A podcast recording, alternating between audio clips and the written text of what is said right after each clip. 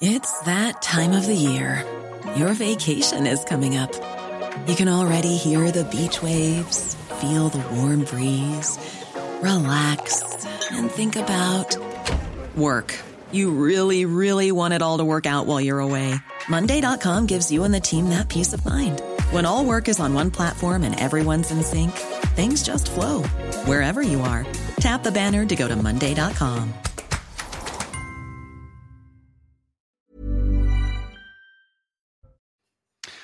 Il s'était évadé de prison le 20 juin dernier. Après deux semaines de cavale, un détenu de la prison d'Argentan a été interpellé près d'Angers et placé en rétention judiciaire. Âgé de 42 ans et présenté comme dangereux, cet homme est notamment soupçonné d'un double meurtre. Les nuits d'émeutes sur le territoire français sont-elles enfin derrière nous? Emmanuel Macron estime que le pic de ces violences est déjà passé. Le chef de l'État a reçu plus de 240 maires ce mardi au palais de l'Élysée. Le président en a profité pour apporter son soutien aux élus de la République et promet une reconstruction rapide des bâtiments publics détruits.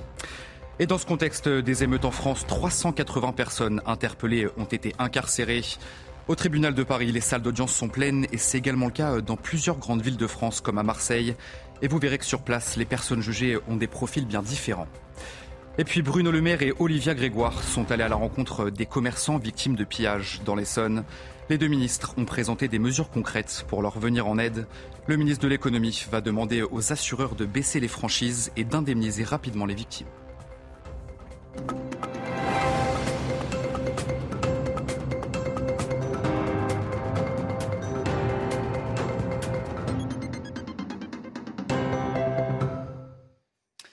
Bonsoir à tous, très heureux de vous retrouver euh, sur CNews pour l'édition de la nuit. Après deux semaines de cavale, un détenu de la prison d'Argentan a donc été interpellé euh, près d'Angers et placé en rétention judiciaire. Âgé de 42 ans et présenté comme un homme très dangereux.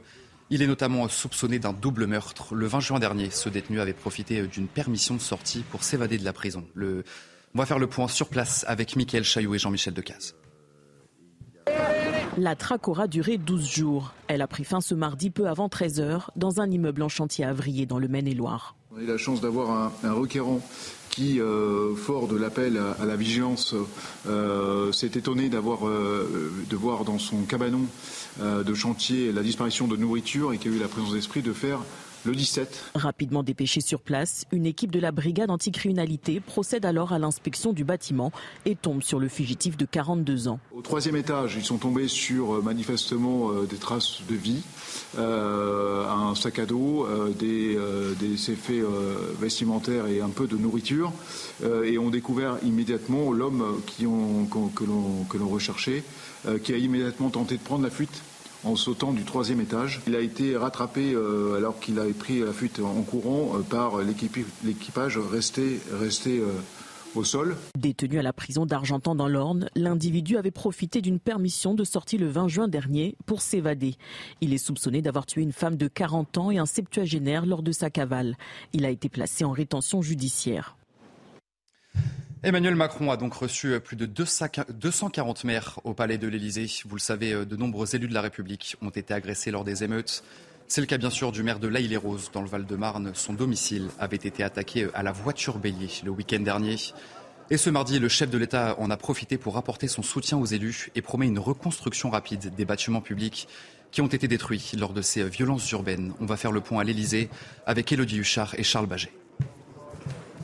Plus de 240 maires ont donc passé une grande partie de l'après-midi avec le chef de l'État ici à l'Elysée, Emmanuel Macron, qui d'abord a fait un propos introductif pour rappeler notamment son soutien et sa gratitude à ses élus. Et puis il y a eu un grand temps d'écoute parce que le but pour Emmanuel Macron n'était pas de venir avec des solutions clés en main, mais plutôt d'écouter, de voir quelles pouvaient être les lignes de convergence entre ces maires venus de tous horizons politiques évidemment et surtout de tous les territoires. Une annonce cependant, une loi d'urgence pour la reconstruction. Le but étant de réduire au maximum les délais pour reconstruire par exemple les écoles ou encore les bâtiments municipaux. Mais la question qui agite la classe politique, c'est qui doit payer euh, ces dégâts? David Lisnard, le maire de Cannes, nous disait euh, il y a quelques minutes que c'était important pour lui que ce soit aussi les parents qui payent euh, ces dégâts. Il a aussi ajouté que les maires étaient inquiets depuis de nombreuses années, mais que dans les échanges avec le président, tous avaient parlé avant tout des habitants et non pas de leur propre cas. Alors un certain nombre de maires semblaient assez déçus à l'issue de cette rencontre, expliquant qu'ils craignaient que ce ne soit qu'un plan de com et dénonçant le fait qu'il n'y ait pas eu d'annonce d'annonces concrètes. Alors autour évidemment du chef de l'État, tous les maires qui avaient été conviés ont vécu des émeutes dans leur ville. On a vu notamment l'ancien président de l'AMF François Barouin, David Nistar, ou bien évidemment Vincent Jeanbrun, le maire de la Île-et-Rose qui a été victime récemment d'une tentative d'assassinat contre sa famille. Et puis on voulait vous donner euh, cette information qui nous est parvenue euh, tard dans la soirée ce mardi. Un homme de 27 ans est décédé à Marseille dans la nuit de samedi à dimanche lors des violences urbaines qui ont touché le pays. Un décès qui fait suite à un probable choc très violent au niveau du thorax causé par un projectile de type flashball. Et après ces émeutes qui ont touché tout le pays, 380 personnes ont été incarcérées au tribunal de Paris. Les salles d'audience sont pleines.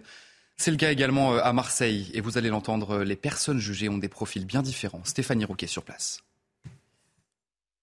Les comparutions immédiates au tribunal de Marseille s'enchaînent. En quelques heures, aujourd'hui, 12 personnes ont été jugées, des profils bien différents. Je vous donne l'exemple de deux individus.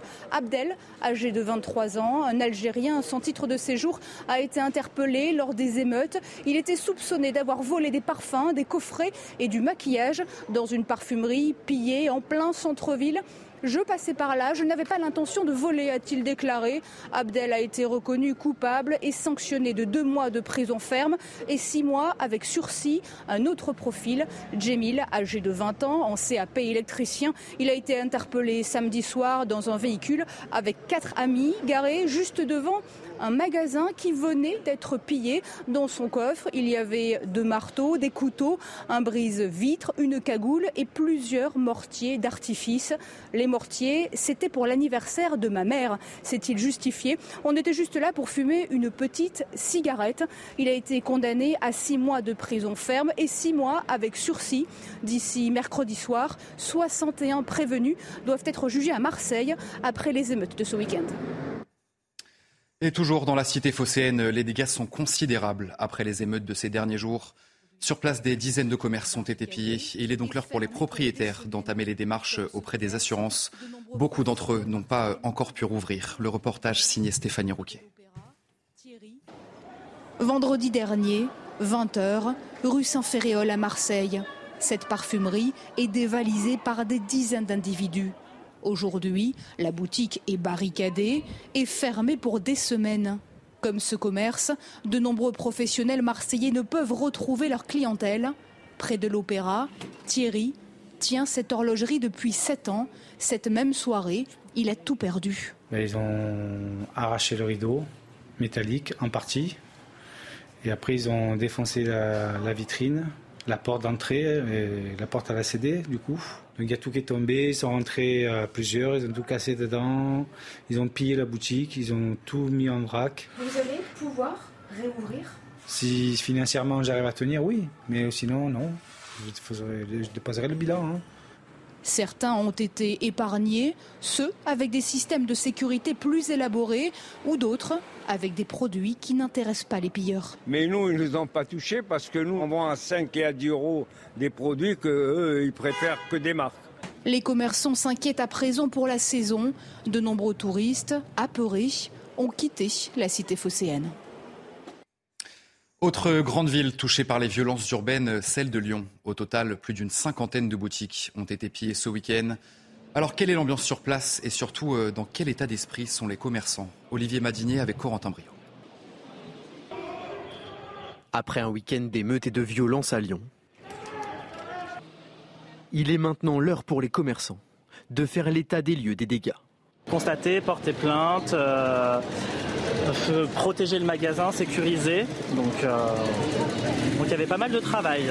Entre les dégradations et les pillages, les commerçants sont en colère, mais ne veulent pas se laisser abattre. L'idée, c'est de ne pas rester proscrit comme ça et euh, de passer à la vitesse supérieure. Donc là, voilà, on est en train de remettre en place un petit peu le magasin, ce qui peut être. On a tout déblayé euh, samedi en fin de journée. Une remise en route rapide nécessaire pour accueillir les prochains clients de la meilleure manière possible. Et euh, on a euh, notre site internet qui est actif et donc du coup bah voilà on est venu ce matin et on commence à préparer les commandes pour que pour les gens qui commandent euh, en ligne ce soit le plus transparent possible. de la même façon, même si malheureusement le matériel ne sera pas dans les vitrines, on va essayer de rouvrir des demain pour pouvoir accueillir nos clients. Au total, plus d'une cinquantaine de boutiques ont été pillées ce week-end à Lyon. Des émeutes qui ont également touché les très petites villes. Et vous allez voir que dans les campagnes, eh bien, il est encore plus difficile de s'en remettre. À Bressuire, dans les Deux-Sèvres, les habitants n'avaient jamais vu ça. Michael Chaillot avec Jean-Michel Decaze, regardez. Bressuire, 20 000 habitants, a soutenu son élu comme dans de nombreuses villes de France ce lundi midi. La petite ville à la campagne, nichée dans le nord de Sèvres, n'a pas été épargnée. Nous ne sommes pas une petite île euh, protégée. Euh, nous, la, société qu'il y a à Bressuire est dans la même souffrance que la société dans d'autres euh, villes, qu'elles soient petites, moyennes ou grandes.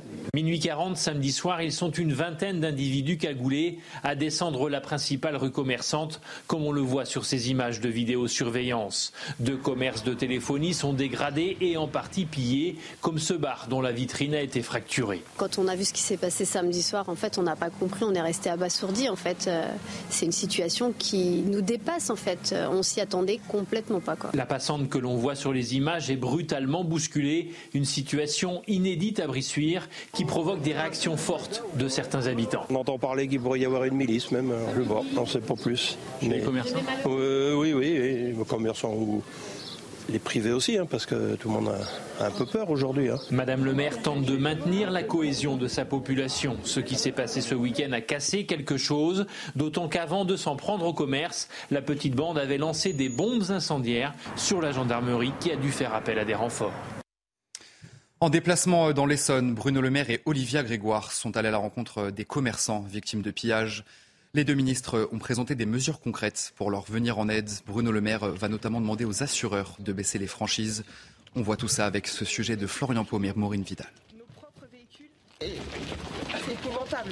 C'est un vrai cauchemar. Aux côtés des commerçants sinistrés, Bruno Le Maire et Olivia Grégoire ont confirmé les annonces du 1er juillet. Tout d'abord, le ministre de l'économie va demander aux assureurs de baisser les franchises et d'indemniser rapidement les victimes afin de simplifier au maximum les procédures, mais également prolonger le délai pour faire sa déclaration de sinistre. À la demande du gouvernement, les assureurs ont accepté de reporter de 5 jours à 30 jours le délai pour euh, faire sa déclaration de sinistre. Ça donne beaucoup de liberté d'esprit à tous les commerçants. Concernant les charges sociales et fiscales, le gouvernement prévoit des mesures exceptionnelles pour les commerces les plus touchés. Nous allons, euh, sur l'ensemble des commerçants, regarder comment est-ce que nous pouvons étaler les charges sociales, voire reporter le paiement des charges sociales et fiscales.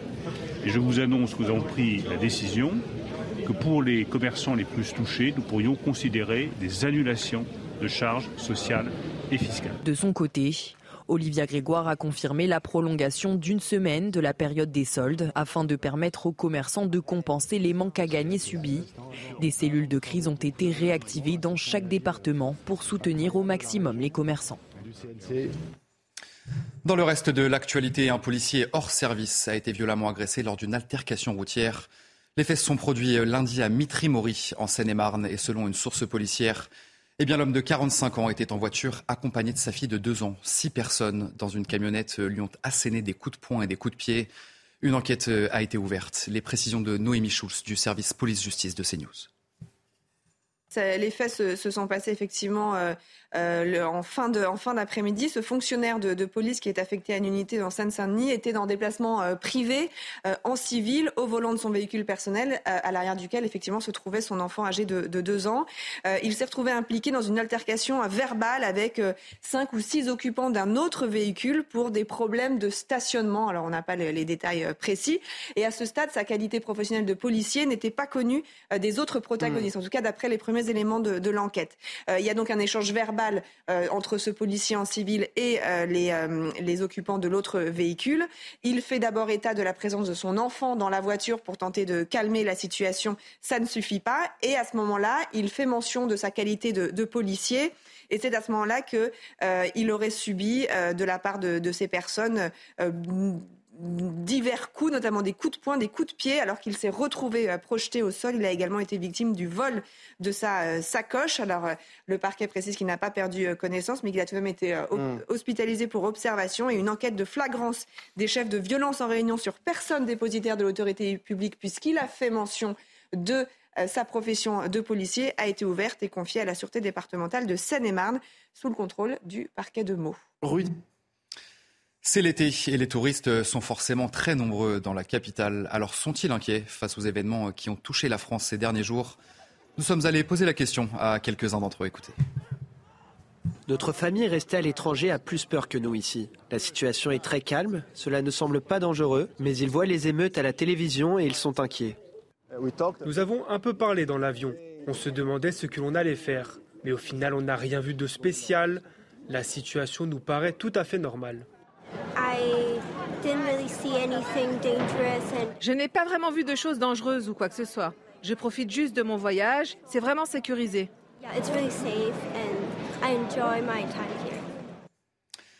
Et enfin, c'est toujours euh, une journée très riche en émotions. Il s'agit bien sûr euh, des résultats du baccalauréat qui sont tombés ce mardi. Ils étaient un peu plus de 700 000 candidats à les attendre et cette année, le taux d'admission reste très élevé, mais connaît tout de même une légère baisse par rapport à 2022. Maxime Leguet. Des scènes de liesse et des embrassades devant le tableau d'affichage des résultats. Là, je suis trop contente en fait. je l'ai eu et du premier coup et c'est ce qui en fait m'importait en fait. Pour d'autres, c'est la douche froide. Je me disais peut-être une mention bien. Je regarde sur la liste et là, rattrapage.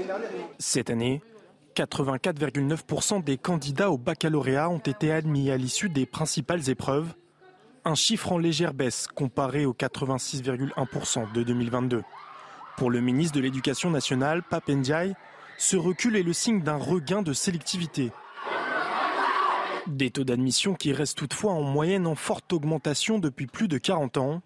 En 1985, c'est Jean-Pierre Chevènement qui fixe pour objectif ambitieux porter à 80% la proportion d'une classe d'âge qui peut aller au niveau du baccalauréat, quitte à abaisser certaines exigences.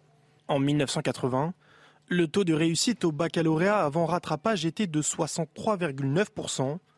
Il était de 79,3% en 2000 pour atteindre jusqu'à 91,5% en 2020, année où l'examen écrit avait été remplacé par le contrôle continu en raison de la pandémie de Covid-19.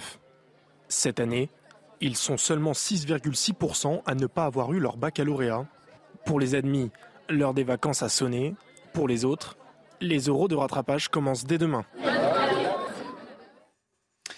Allez, vous restez bien avec nous sur CNews. On se retrouve dans un instant pour votre journal des sports. Et on commence ce journal des sports euh, avec la quatrième étape du Tour de France. Jasper euh, Philipsen a triomphé euh, pour une deuxième fois en deux jours sur le circuit de Nogaro. Son coéquipier Mathieu Van Der Poel a parfaitement lancé le Belge vers une deuxième victoire aux deux sprints. Grâce à cette victoire d'étape, Jasper Philipsen rend le maillot vert au Français Victor Lafaille. En jaune pour le troisième jour de suite, Adam Yates conserve son maillot de leader. On va écouter le vainqueur du jour, Jasper Philipsen.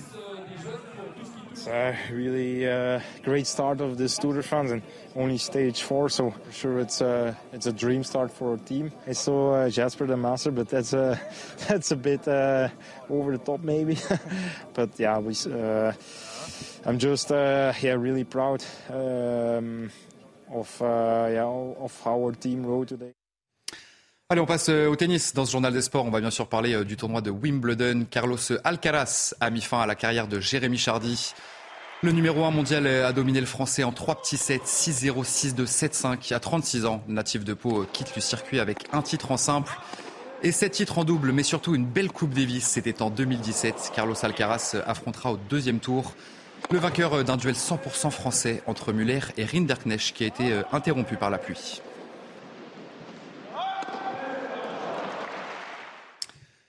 Et alors que la pluie euh, s'abattait sur les camps londoniens, euh, le central a rendu hommage à la légende Roger Federer. Regardez ces belles images. À la retraite depuis neuf mois, le Suisse faisait son grand retour sur le cours central de Wimbledon. Recordman du tournoi avec huit titres, Federer euh, a reçu un accueil royal. Julie Ayap. Ladies and gentlemen, please welcome Roger Federer. Wimbledon a célébré son roi. Roger Federer était invité dans la Royal Box du Center Court neuf mois après avoir mis un terme à sa carrière. Le Suisse, seul détenteur de huit titres au All England Club, a été longuement ovationné. Le néo-retraité de 41 ans est apparu ému aux côtés de sa femme Mirka et de Kate Middleton. Il a ensuite assisté aux matchs programmés sur le central, dont celui d'Andy Murray. On termine ce journal des sports avec du football euh, et l'Olympique de Marseille. Le club phocéen a présenté ce mardi son nouvel entraîneur. Il s'agit de l'Espagnol euh, Marcelino. L'ancien entraîneur de Bilbao euh, a débarqué à la commanderie après le départ d'Igor Tudor. Pour Marcelino, le temps presse déjà puisque l'OM retrouvera la compétition le 10 août prochain à l'occasion des barrages de la Ligue des Champions. On va écouter quelques mots du technicien espagnol. Eh, desde aquí intentaremos ser un equipo dinámico, ágil, atractivo y creo que se da, bueno, pues una eh, circunstancia común y que nos hace ser optimistas. Y es que creo que nuestra idea y concepto del fútbol es similar a la que le gusta a nuestra grandísima afición. Entonces, esperaremos que con eso, y sobre todo ganando, pues eh, la afición, como decía, se sienta orgullosa de su equipo. Allez, vous restez bien avec nous sur CNews. Euh, on se retrouve bien sûr dans un instant pour un prochain journal. Il s'était euh, évadé de prison le 20 juin dernier. Après deux semaines de cavale, un détenu de la prison d'Argentan a été interpellé près d'Angers et placé en rétention judiciaire. On en parle dans un instant dans notre prochaine édition. Je vous souhaite euh, à toutes et à tous une très belle nuit sur notre antenne. Retrouvez tous nos programmes et plus sur cnews.fr. Hey, it's Danny Pellegrino from Everything Iconic. Ready to upgrade your style game without blowing your budget? Check out Quince. They've got all the good stuff shirts and polos, activewear, and fine leather goods, all at 50 to 80% less than other high end brands. And the best part? They're all about safe, ethical, and responsible manufacturing. Get that luxury vibe without the luxury price tag. Hit up quince.com slash upgrade for free shipping and 365 day returns on your next order. That's quince.com slash upgrade.